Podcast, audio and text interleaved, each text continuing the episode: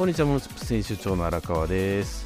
こんにちは、副編集長のしばっちです。はい、ということで、2023年の2月の放送日22ということで、はい。大変な日に放送になりましたね、ついに。大変な日なんですか？ととんでもないことですよ。これはもう大変な日ですよ。にゃんにゃんにゃん。の日。そうですよ、にゃんにゃんにゃんですよ。猫はいをめでないといけない。行政書士の日ですね。ああ、そっか。雪正くん。そうです、そうです。ちょっとあの、これを機に雪正くんの PR してた方がいいんじゃないですか？いや、なんか、自慢してましたけどね、ゆるキャラグランプリ何位になったとか言って、へえ。あの、リスナーさんぜひね、はい。一部にカルト的人気をね、誇っている雪の作品です。雪正くんで検索してもらえると、なんか猫が出てくると思います。雪正はカタカナです。あ、カタカナなんですか、あれ。カタカナです。ひらがなじゃダメなんだ。まあ、出ると思いますけどね。行政書士の行政を雪正と読ませてるというね。いやー、雪正くん結構長いですよね、もう。もう長いですね。なんでだろう。もう20年ぐらいじゃないですかね。長いですね。えー、長い。まあ確かに、猫としては長い日だけど、そういう、死ぬの？雪いや知らない。知らないです。寿命あるんですか？知らないですけどね。いや、まあ、キャラはね、藤見方というところではあるんですけれども、えーそんな中、しばっちは、えーっと、MG に参加して、ハイ P は正義ということに改めて気づいた話ということいや、まあ、あの、はい。ちょっとマニアックな話になってくるんですけど、で、え MG っていうあのボードゲームをしながら研修を受けるっていう研修があるんですけど、ーまあ、何回かモーチップステーションでもね、紹介させてもらってますね、MG 研修。はい。で。それでその、えっと、売るとき入札でたくさん売らなきゃいけないんですけど、高く売りたいっていう状況が発生するんですけど、あそうですね。でそれでその高く売るとはやっぱり正義だということを改めて気づいたという話ですね。なるほど。うんうんうんはい高く売れるといろんなところにあの儲けが増えるんでいろんなところに投資ができるようになり、投資ができるとお金が余り、はいお金が余るとお金を貸すことができるというね素晴らしい好循環が生まれてあ、金貸しまでやったんですか？ああもうそうですよ余りまくったのでえー、すごい。え、そのテーブルは結構ベテランが多いテーブルやったってことですか？あずっと A にいたんでそれはそうですよねなるほど。ちょっとあれですよね、やっぱベテランが増えてくると、こうなんかお決まりのこのパターンしないとみんな儲かんないよねっていうのが分かってくるから、必然的になんかこう、全体的に PQ アップしていく傾向になりがちですよね。そうでもない。まあ PQ は上がると思いますね。うん。そう、だそれに対してね、MQ がどうなるかはさておきですけど、そうそうそれで、うまあまあ状況と喋りかな。喋り、喋り？喋りですね。どういうことですか？え雰囲気ですよ。いや、勢いで、ほら、ほら、さとか、3回とかって言って打っちゃうっていうことですか？そうそうそうへ踏んできたらジャブを打つというね。そんなことしたら地獄の扉が開きますよとかいう。声。そんなことしていいんですか？なるほどね。怖いな。MG 研修ってすごい初心者の時行くと、大体はい。初心者テーブルとかこう B 卓とか C 卓だったら C 卓のに固まっていって、はい。みんなよくわからないなりに頑張ろうとして全然儲からずにドボンしていくっていうのがこう初めての MC とかの流れじゃないですか。まあそうですねね。なんかこうその辺も思い出していくと面白いですね。あとまあねあれですあとあの自分の業界で業界で結構変わってきますねうんうんうんうん。ネット業界によっては安売り4月とかねああ逆に？そうそうそう、へえあそうなんですか。ネット業界の人はあの下くぐってきてる人が多かったりするのでへえ。あちょっと面白いなと思います。やっぱ業界によっては全然投資をしなかったりとか。確かにな機械装置とか買わない。だからパソコンなんてどんないいの方って3 4 0万で、ね、バキバキの買えますもんね。ね普通に工場とかって1000万2000万の投資とかやっぱ普通やったりするからそれは確かにちょっと印象変わりますよね。そうそうそう。そんなんだったりね。人なるほど。のあの特徴というか考え方が出て面白いですね最初は、その見方で見ていくと面白いかもしれないですね。最後の方は大体勝ち方が分かってくるので。一緒になってきますけど。ベテランになればなるほど。なるほどね。はい。まあまあそんな風にハイ P なので、えー高単価は正義。あの高く売って時間を空けるという方向で本業を考えなきゃいけないなということに改めて気づいたというお話でした。まあそうですね。はい。はい。でそんな忙しくしてた僕と対照的に荒川さんははい。出張続きだったのはようやく落ち着いた話。忙しくしてたことと対象だったら私が暇だったみたいじゃないですか。いや出張が落ち着いたら暇になったんじゃないですか？違う忙しいんですよ。あそうだこっち忙しいのか。出張中にこうたまるでしょいろいろデスクワークとかも。ああはいはい。そのだから宿題いろいろもらってくるんで今それをこなすのにひいこら言ってるっていう感じなんですけど移動がようやく落ち着いたっていう話ですね、はいはいはいなんか結構激しかった。ここ2週間ぐらいあの新幹線で広島行ったりそのままとんぼ帰りして大阪で展示会だと思ったらよく州東京だったりとかね。なんかもう忙しい。転々転々としてましたね本当に。東京行って展示会出てとかまたこっち帰ってきてとか。で、はい。やっぱりねあのーこう移動が多くなってくるとパッキング大事ですね。パッキング。ああパそう。ッキング。まあとか自下着とか。分の私物はいいんですけど今回え。一番困ったのがサンプルが現地でなかったとかね、はい。はいはいあの俺詰めてでもこれは詰めて今見当たらへんけど多分この袋に入ってるわと思って油断してたら入ってなかったんですよ。おお大変なことになる。そう大変なことまあその場は取り繕えたのでなんとかはなったんですけどえで後々帰ってみたら前回のイベントの後に自分があるべき場所に直してなかったっていうのが見つかったんです。ああ自分のせいですね。そう自分のせい人のせいにできないやつ。半年前の自分を殴ってやりたいやつですね、はいはいはい。この野郎って。そうそうそう。もう忘れてるわ。もう完全に忘れてますね。っていうのがあったので、あのこう出張とかね、あのそういうのが多い方はあの必要なものを必要なところにちゃんと手間がかったとしても直すと、はい、いうのはとても大事だなと思うので。おさすがビジネスがちょっと良くなるチップスですね。当たり前ですよ。あのね片付けに時間をかけない人多すぎるとは思うんですよ。で自分もそういうタイプだからすごいわかるんですけど最後のその5分でいいから元あるとこに直すっていうことをやるっていうのは本当大事なんで、未来の自分への投資だと思ってねぜひちょっとそこに片付けてもらえたらと思うんですけれどもはいまあ、今回はですね未来の自分への投資ということではあの大きな補助金をいろいろ取ってきた中で4年、はい5年と過ごしていた中でどうなっていくのっていう結果のところでねちょっと気をつけないといけない項目があるということですので、はいはい、ちょっとしばちの方に見ていただければというふうに思っております。では、はいえーっと、説明の方よろしくお願いします。しばち。はい。この番組はビジネスの小技を紹介するメディア、モノチップスから生まれたポッドキャストです。毎週あなたのビジネスがちょっと良くなるチップスを紹介していきます。紹介したチップスは Web マガジンモノチップスでも紹介していますので、そちらもご覧ください。はい、じゃあ今週もよろしくお願いします。はい、よろしくお願いします。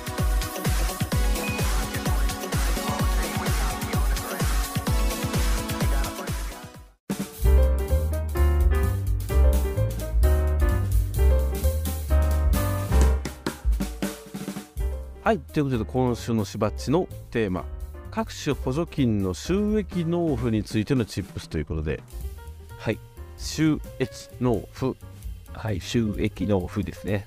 なんか、あのー納付って聞くとちょっとこうどんよりするようなワードな気もするんですけれども、はい、いやー、いろんな補助金世の中出てると思うんですけど、えまあ、よく使うのが小規模事業者持続化補助金とか、ええええ。IT 導入補助金とか、えものづくり補助金とか、はい、最近は再構築、事業再構築補助金とかはい、あると思うんですけど、はいこれらってあのよくよく調べていくと、はい収益納付という仕組みがあったりします。はい。何ですか、えーそれは？補。収益納付。はい、これ何かって言ったら、あのまず、融資と補助金の違いって何かというと、融資は借りているので、もらったお金を返さなければならない。はい、でも、あの補助金はもらうお金なので、はいもらったら返さなくてもいいというふうに思ってる人が大多数だと思うんですけど、はい、思ってますよ。はい、思ってます、思ってます。補助金によっては収益納付という、あの収益が出たら納付返還しなさいという仕組みがあったりします。へん。ただね、この辺ってあ YouTuber さんとかでもあんまり喋ってる人多くなくて、うん。知ってるけど教えてくれないのか知らないのかちょっとわかんないんですけどね、そういう人たちも。はい。で、あんまり世の中に出回ってない言葉かなと思います。へん、てべぶぶぶ。ではい。具体的にいくとどんなことかというとあの補助事業の結果、えーと補助事業ってほとんどが何か新しいことを始めるので補助金くださいはい。補助金さえもらえればこの事業うまくいきます。儲かります。みたいはない。計画になると思うんですけど、そうですね。はい。でそれで本当に儲かったら補助金を返さなければならない。っていうふうに決まってます。儲かったら返さなきゃいけない。そうですそうです。そんなん金借りるのと一緒じゃないですかそれやったら。最終的にそうなる可能性はあります。たただねそのはい。収益納付お金を返すタイミングが補助金によって変わってくるのではいこの辺はしっかり調べておく必要があるのかなと思いますね。あの小規模事業者持続化補助金、はい、ちっちゃい規模のやつだとあの、い。確かにその話うちも実際ねあれししてたの取り組んだ時にええ。あのこの時までにもし利益が出たら報告しなさいよっていうのを言われたことがあったなって覚えてるんですけど、えーでもあれだから事業の終わりましたって報告する前に売り上げ上げないように気をつけてねっていう話だった、まあ、気をつけてっていうのはあれかもしれないんですけれども、あのあの完了報告をするタイミングまでにはい。収益が上がってたら収益納付が発生する可能性があります。はい小規模事業者持続化補助金は。はい、で、えっ、と、再構築補助金とかものづくり補助金とかに関しては、はい。事業完了後、はい。5年間継続報告が必要になるんですけど、おその5年、5年間です。おね5年、はいその5年間のタイミングが来るたびに収益納付あるかどうかが変わってきます。ほう。えー、ほう。おねなのでって長ないですか？いや、もう、あのーそういう補助金の作りなので仕方がないですね、そこは。そうなんですね。はい。はあはあはでそれで、えーいろんな計算式があるんですよ。あはい。まあ、項目だけ言っていくと、補助事業にいくらかかりましたかとか、はいでそのうち補助金でいくらもらいましたか、うんうん。でその引いた金額が自分の持ち出しじゃないですか。うんうんうんうんうん。で、その収益、儲かった、売ったものから経費を全部引いたものが儲かった利益なんですけど、うんうんうんうん。その利益が自己投資、自分が出した金額よりも上がったら、収益納付をしなきゃならないっていうのが基本的なルールです。ああなるほど。なるほどなるほど。はいなので、例えば先ほどの小規模事業者持続化補助金の話だと、はい。完了報告のタイミングではい。自分の持ち出し金額よりも利益が上がった場合、まあ例えば総予算150万の事業をしたとして、はい。50万自分で出して100万円補助もらいました、で、はい。全部150万だとするじゃないですか。で完了報告までに40万円分売り上げが出ましたとかだとまず多分何の問題もないですよね、です。で例えば100万とか売り上げが立った上で利益が40万でしたよ、だったらこれも関係ないっ関係ないです。ていうことですよね。はいで利益がその持ち出しの50万を超えてきて初めてはい。納めないといけない。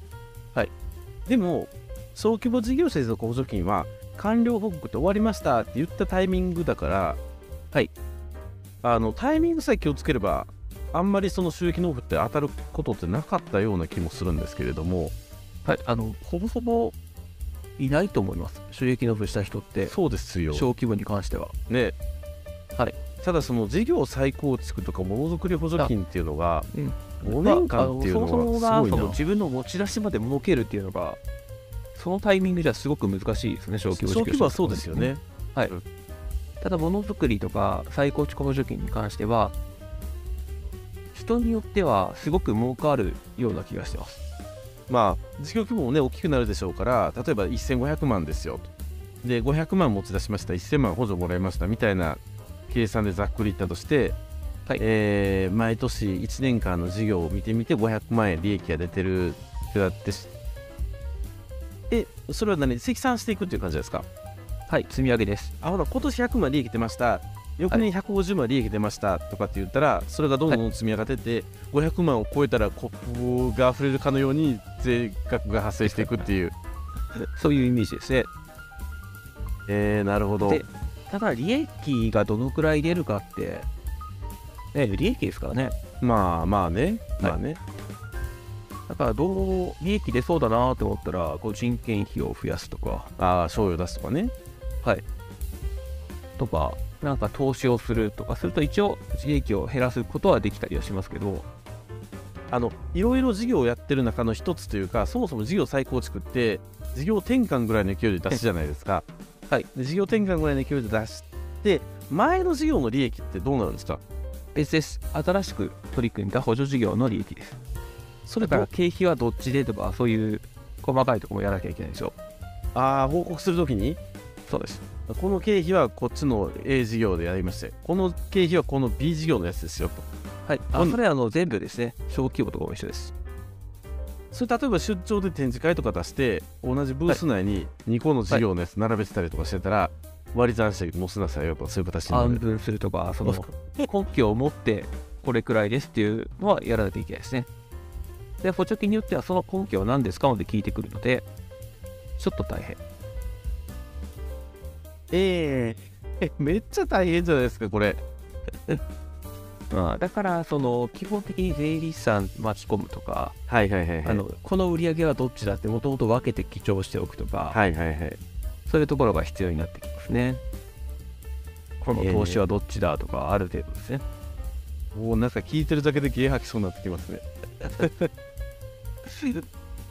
まあでもね、そんなルールなのでなーって、えっ、と、そうそう、何が言いたいかって言ったら、多分あの補助金取り組んだ人も、こういうことがあるっていうことを知らずに取り組んでる人が多いと思うんですね。えで、えっ、と、大きな補助金だったら、認定支援機関と一緒にやるので、うんうん認定支援機関の人が教えてくれなかったから知りませんでしたっていう気持ちになると思うんですけど、はいそれってちょっと怖いよねっていう話です。まあ確かにそうですねうんうんはい。もしかすると認定支援機関の人が雑談レベルで少しだけ言ってるかもしれないけど、それをこっちが流しちゃったとか、はい。そういうのもあるかもしれないので、ありえなくはないですよね。はい。でもし、あの、補助金、特に大きな金額のものに取り組むのであれば、うんうん補助事業の手引きとか、うんうんうんうん。公募要領とか、交付規定とかあるので、それは一通り読んでおいた方がいいと思います。でも一通り読んでって言われても例えば物工場じゃないわ。事業再構築でも100ページ近くあるじゃないですか。あります。これ読み込むの無理じゃないですか？普通に考えたら。じゃあ、書いてないから、あ、書いてあるけど知らなかったっていうのでも成り立たないですよね。補助金事務局がこう指摘してきて、今回収益納付の話ですけど、他にも落とし穴があったりする可能性はあるので、で、その、えーその内容だったら収益納付が発生しますって突然言われて何も手を打てない状況で、言われるがままにお金を払わなきゃいけない。っていうことになっちゃうので、あるあるトラブルとしては収益の方が一番多いんですかねこういう補助金回りって。トラブルっていうのか。いや、収益納付も多分あるだろうし、他には、えっ、と、投資、えー補助金ではい。補助事業をやったけど、はい。対象外の経費を使ってしまったとかもありがちだと思います。よくありますね。はいはいはいははいい、ちゃんと、あの、公募要領とかには何が使えますとかいうの書いてあるんですけど、そこに当てはまらないものに、えー業者さんとの話し合いでだんだんちょっとずれちゃったとか、うんうんうん。で、その報告したらこれ違いますよって言われて対象外で補助金出なかったとか、いう話はありがちな気がします。私の中で記憶ベースでありがちなのが補助事業をやめちゃダメな期間にやめちゃったとか。あー、やめちゃダメな期間にやめちゃった。まあそうですね、完了報告前にやめちゃったりしたらもうダメですもんね。例えばあの小規模事業者持続化補助金でホームページ作りましたとかって言ってもえ。あれなんか5年ぐらい置いとかなあかんのちゃいましたっけ？確か3年かえ5年か。本来は5年ぐらい置いとかなきゃいけないですね。そうですよね。それもそう年,、はい。年度によって多分違ったと思うんですけどこの期間は稼働させますっていう前提が確かあったと思うんですよ。あります。それはあります。店舗にしてもホームページにしてもはい。何にしてもね、はい。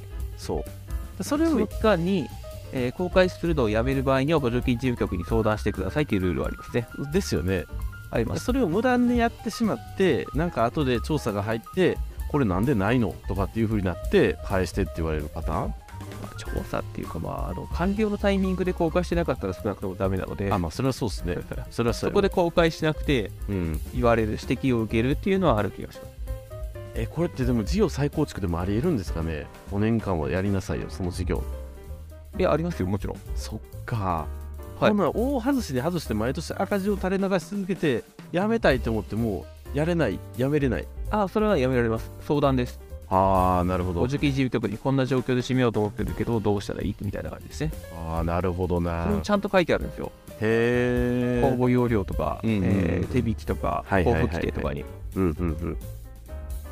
だからそこはちゃんと調べた方がいいなーっていう話ですね。じゃあそれあの確かに100ページぐらいあるんで読めないっていうのは分かるんですけどじゃあ読まなくて1000万円ぐらいを損するけどどうするっていう話ですよね。あのーそう全部細かいところまで見ていくのを一人で読めっていうのは確かにハードやと思うからまああのーそこ会の人であったりとかまあそういうあのしばちみたいな立場のね交際店やってくれる方と一緒に取り組んでいくっていうのは大事かなと思うんですけれども私こう補助金やる上ですごい大事だなと思ってるのがあの向こう5年間ぐらいのお金のタイムスケジュールを立てておくってすごい大事だなと思ってて、はい、まず手元1回資金出すとかあるじゃないですか。ええ。でそのお金がいつ補助金が入金されてきます作る予定で取り組みます。でもこのぐらいブレがあります、でここで完了予定です。でこの後何年間かこの事業をしないといけないです。で収益納付もこの間に何やったら入れておいてこの金額超えたら収益納付になるから注意しましょう。みたいなお金のカレンダー。はい、うん、だけは自分で作らないと痛い目見るよっていうのはえあのすごいあるかなっていうのは思いますね。多分まあ理想は日時だと思うんですけど少なくとも手数決算ぐらいやっていって、あすごい儲かってるじゃん。じゃあもうちょっと使おうとかそんなところまでやれるといいかなと思いますよね。ああでも決算前に今年の利益どれぐらい出るってイメージつくでしょうって言いたいところやけどつかない人が多いっていうことなのかな。いろんな人がいますよ。あそもちろん、まあ、毎日毎日分かってる人もそれはいるし、うはい。まあ毎日分かるのはね言うたらあのちゃんとレジがある業務やってるとことか,、はい。だからそういうところはね数字で見れば分かるけどこう受託ちょうど今頃ですね2月の末ぐらいになってはい。去年1年間のレシートを全部ひっくり返して記帳してとかって やってる人もいるので、まあね。通帳とか持ってきて、まあね。うん。そういう人って今しか分かってないはずなので、なるほどな。八百屋状態ってことですねはい、まあまあいろんな人が、ね、で今儲かってるか儲かってないか分からって焦り出すという。儲かりすぎてて逆に焦るっていうパターン。もうあるでしょうね。ええ。まああれですね。あの補助金に取り組むときは長期目線で取り組むというのが大事かなと思うので、はい。ではい。あとあの裏技的な話をするとはい。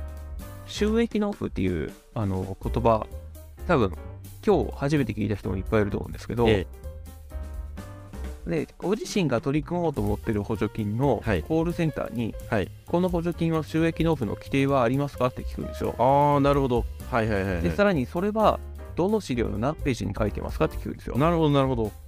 そしたらそこを辞書的に読めますね。なるほど。見にくい資料はコールセンターを目次代わりに使えと。なるほどなまあ、あの逆にあの人たちはそれが楽です。ああなるほどシバチップスやなこれすごいな なるほどねコールセンターに聞くときもそう聞いたらいいんやそうですよ。なるほどねもちろん。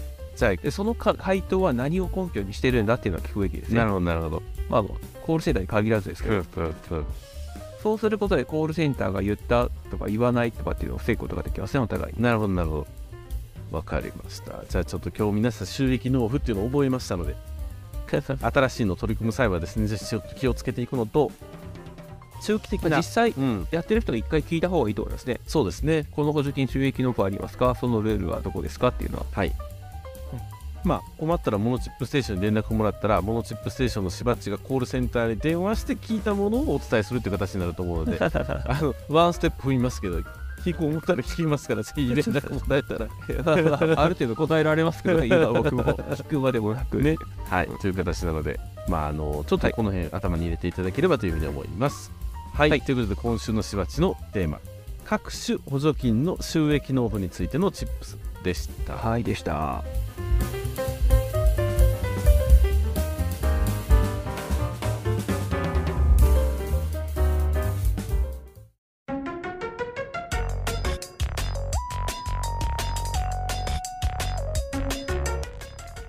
はい、ということで今週の荒川のテーマ新幹線のエクスプレス予約が便利で安いチップスということで、はい。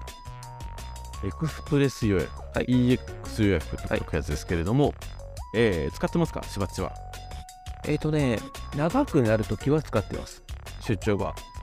へ4日とかになるときは多分こっちの方が安いんですけど、へこれが1泊2日のとかだと、はい。旅行会社が出してるやつの方が安かったりするので、赤い風船とかが出してるやつ。そうそうそうはいはいはいはい。で、まあまあまあ、あの、す少し喋れます、この辺は僕も。だから多分、荒川さんのチップス聞きながらの方がいい気がしますね。てっちゃんか。てっちゃんなのか。なるほどめっ。ちゃではない。てっちゃんではない。出張チップスですね。そうそうそうそう。なるほどなるほど。いや、エクスプレス予約って、駅のホームとかでもやたら PR してくるんですええよ、特に関西は。で、あのーなんぞやとで、いろんなシステムがあるんですよ、はい。JR のその新幹線予約って、あのはいはい。J ウエストカードとかを使ったやつとか、なんかいろいろあるんですけれども、このエクスプレス予約がすごくいいなと思ってるのがえ、あのー会員登録だけで使えるんですよ。そうですね。だから、あのクレジットカードをこれ作らないとできないサービスとかそういうのではないので、まあ、あの決済にクレカが必要やから何かを登録せなあかんけど何かでいいんですよ。なのであの例えば会社も持ってらっしゃる方だったら法人カードとか紐付けちゃえばすごい楽ちんっていう形になります。でエクスプレス予約で取った予約の、えー吐き出し口をどこにするかっていう設定もできてここに IC カードを紐付ける、はい。っていう風にすれば皆さんが日頃使ってるイコカとかスイカとかではい。ピッてやったらそのまま新幹線に乗れますよっていうのが、はい。このエクスプレス予約のいいところでここねのあの IC カードを紐付けるときに、番号を入れなきゃいけないじゃないですか、手元の IC カード。入れなきゃいけない、で、うん。あれ間違ってるかどうかをはい。すごく悩むという2、3回見ますからね。あわかる。すごいわかるそれ。間違ったら大変ですよね。あれ不親切ですね確かに。で、なんか、こう、登録したらあなたの情報これですかみたいなの出してほしいなと思うんで出しすけど、てほしい。出してほしい。それやると総当たりでいろんな人の情報見えちゃうのかなと思ったりも。確かにあのスイカって個人名入らないですからね。であの私の場合はこの紐付け先をモバイルスイカにしてるから、はい。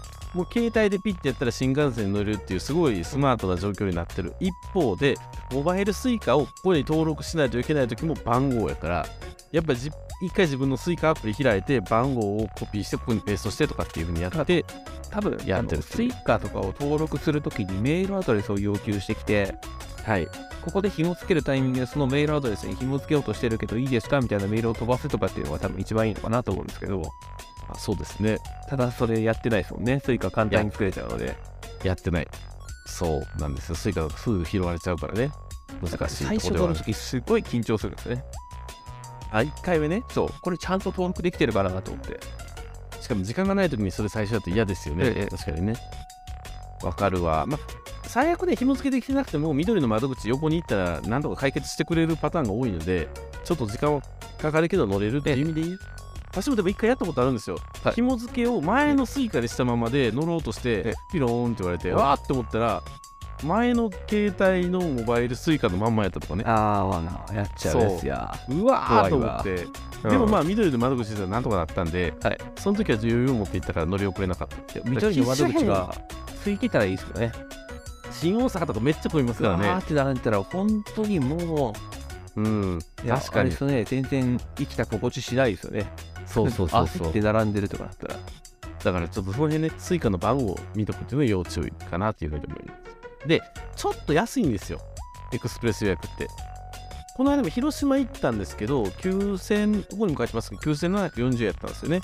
で、普通に窓口買ったら1万200円とかやったから、500円ぐらい安いっていう話なんで、はいまあまあ便利でいいよなという感じでは、僕が一番便利だと思うのが、はい。時間の変更が簡単にできるじゃないですか。あ、できますね。できるあできるちょっと。早く駅着いたわ、早いので帰ろうかな、簡単にできるんで、糸も簡単にできますね。遅らすのも簡単じゃないですか。うん。ちょっともうちょっと今落ち込んでるから遅らそうとかそんなんできるんで、駅着くの遅いから。うんまあ、すい空いてたらですよね、前後の車両が。そうですね。それがすごく便利だと思うんですね。時間のロス確がない。かにね。確かに確かに。飛行機やとこうは絶対行きませんからね。うん、で新幹線会社からもらったチケットとかで指定席やったりとかしてもそれで頑張って乗らなあかんしこれを変えようと思ったら緑の窓口行ったりとかまだせなあかんっていうねそうそうそう。結構大変なのがあったりですそれるから。がさっき言ってた赤い風船とかとの大きな違いで。なるほどね。確かに旅行会社で取っちゃうとそっか。向こうが安くはあるけど時間変更がすごく難しいので向こうは。新幹線の一番いいところって本当身軽に乗れるところやと思うのでやっぱそう考えたらこのエクスプレス予約で行くっていうメリットは結構大きいのかなっていうのは宿ですね。宿が取れてれば取れてればというかそうです先方に準備してもらえればとかね。うん。ありますね。そんな感じだったららこっちが便利だと思います。はい。でこの間結構17、8人集まる会合やったからえ。関西方面から行く人も多くて途中で新幹線一緒になったりとかええ降りたりとかする人いたんですけど誰も使ってないんですよ。あそうなんだあのーうん、別に、あのーサラリーマンでもそこそこ偉い方とかやったりもするから、なんで使わないんですか？って言ったら、いや、これ経費出されへんでしょって言って、え？って思ってえ、あの、カード紐付けで取らないといけないから、会社で生産ができないっていう話を言うんですけど、でこれ領収書出るんですよ。はい。っていう話をここで書いてて、あのエクスプレス予約の、ええーとスマホでこれ主に入るんですけど右下のところにこの領収書利用明細みたいなのを出すところがあると。はいでここで Web 領収書って入れて Web 領収書のところの宛先に会社名とか法人名とか2行あるからバーって入れると。えいうことをすると,、えーとこの下のページにあるみたいに領収書、えーご利用表兼領収書っていうのが出てくると。はいで、ここには、えっ、と、何月何日で、これ多分ね、会社に出すことを想定してるからでしょうけれども、クレジットカードの番号はちゃんと伏せてくれるんですよ。でででカード番号を伏せてくれた上でえ、いくらのもので、いつからいつまで、どこで乗りました、えー内容は切符の購入代金ですっていうのはえ載ってると。いう形なので、だけ載ってたら、で、しかも、あの、金券ショップで買うぐらいの値段で乗れるんですよ、割引率で言うと。でででだからこれで生産していいですかって会社に聞いて OK やったらもうこれ使った方が得なんちゃうかなっていうのは思うんですよね。そうですねこのクレジットカード利用ってやっぱりまあ当然ですけど出ちゃうのでえそれが使えるかどうかというか普通にその領収書としてはい。使えるんですかね普通の会社ってえーだって自分でクレカでなんか立て替えて購入してこれ建て替え経費ですって回したって普通じゃないですか。そう建て替え経費のももう一つの紙書かなきゃいけないとかそんな面倒くささとかあるんですかねどうなんだろうと思ってえ、そんなのあるとこもありそうやな。ありそうやな。でしょ？クレジットは建て替えなんとかっていうのを書かなきゃいけないっていう私の過去のサラリーマン経験で言うとそれは言われなかったですけど、はい言うとこもありそうですね、確かにな。現金だったらいいけどっていうなんで？クレジットだからっていう理由ですよ。えそういうとこ。意味わかんない。意味わかんない、それ。それはちょっとあの声を大にして意味わかんないって叫んでください、その対象の会社の方は。だってあと。別にこれ法律上問題ないでしょ？どうなん法ですかねか税税法上。そこは詳しくないです僕もその辺は。なそんなん言うたらあれですよ。あの楽天トラベルでこうビジネスマンの方応援500円クオカードプレゼントプランを申し込んでるサラリーマンと言ってること一緒じゃないですかお前らはこっちのプランで申し込みやがってそんなそんな申し込んでる人いるですね。500円。プレゼントよくよくありますよ。あそうなんだ。だってそれじゃ現物でもらうからこれは別に会社で報告しなくてもいい。っていうやつね。よくあるやつです。はい。であともう一個気になるのがはい。えっと今サンプルで見せてもらってるのははい。1回目だからご利用表兼領収書って出てますけどはいはいこれ2回目以降出すときにはい。あのカッコ再発行とか出たりしないものなんですか？あどうなんやろよくあるじゃないですか。Amazon とか楽天とかそうなのかな？うはいはい、はい、2回目以降カッコ再発行って出ちゃうんで。ええ。再発行領収書を領収書として認めてくれるかどうかっていうのはある気がします。ああ一撃必殺頑張って出さないといけないですねこれは。一回出したタイミングでほっとかに保存しなきゃいけないっていう。うんうんうんうんそうですね、まあ、スマホで出したやつを PDF で出てくるわけやから、それをちゃんと iCloud ドライブとかね、ドロップボックスとかで保存するっていうスキルが必要かなと思います、ね。えっと、でもな、いくらでも複製できますけどね、それいいんだろうかって思ったりもね。そんなこと言ったら PDF 領収書全部成り立たなくなるじゃないですか。ね。どうなるんだろでも、まだ、そう、これ思ったんですけど、まだインボイス載ってる？このエクスプレス予約って書いてる左の数字はインボイスですかねう。いや、違うと思いますね。これ違うか。そうか。東海旅客鉄道株式会社しかないもんな。ここにインボイスいりますよね。言いますね、インボイスが対応、えー10月1日以降は、どっかにインボイスが載ってきます。まあまあ数字が乗ってくるんでしょうはいきっと鉄道料金って消費税非課税でしたっけ？確かそんなのもあるかもしれない。確かあるからあるかもしれない。ねありましたよね。いや、あわからない。非課税かどうかはわかんないですけど。うんうんうん。だからこれ2項目なくてもいいとかあったような気もする確か。うわ。ぁ世の中どんどん混乱と混沌になっていくな。まあまあでもあのこうやってウェブから簡単に領収書が出せるので、はい。あの出張が多い方は絶対これ使った方がいいと思うんですよ。楽ですね。めっちゃ便利。個人事業者なら絶対使うべきですね。ですねはい。なのでぜひちょっと使ってみては。であの使える区間が伸びたんですよ。はいはいはい。今東京から鹿児島まで行けるんですね。あ、そうなんだ。前は新大阪東京間だったのがえ？今度は新、えー、と東京、えー、と博多までになって、はい。で東京今鹿児島まで行けるようになったんで九州新幹線全部使えます。うんうん。だ使えないのは東北と山形とかあっちのあれですね秋田とかああいうところはまだ使えないんですけど。はい、はい、なのでどんどん使える範囲が増えてるのでこれであれやなあのー北海道とか行きたいですね新函館北斗とかね 入れてですね。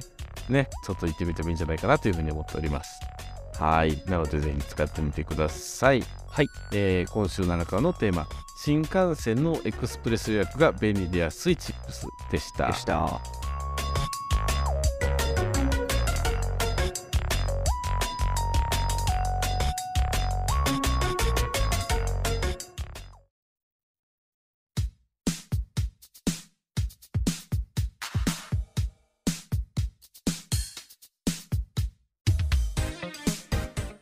はい。ということで、今週のモノチップステーションいかがでしたでしょうか？いかがでしたでしょうか？ね。いやー、まあ、収益納付。もうなんか、ここ最近、あの、聞いた言葉の中で一番こう、ヘビーなインパクトがある言葉でしたね。なんかね、ちょっと言い方が難しいんですね、これもね。儲かるための補助金だけど、儲けすぎたら、お金を返せっていう仕組みなので、ほどほどにしとけよということですね。ただそういう、ほどほどとか儲からないものだったらやる意味はないよっていう気もするので、はい、難しいところです、これは。そういう仕組みがあるよっていう。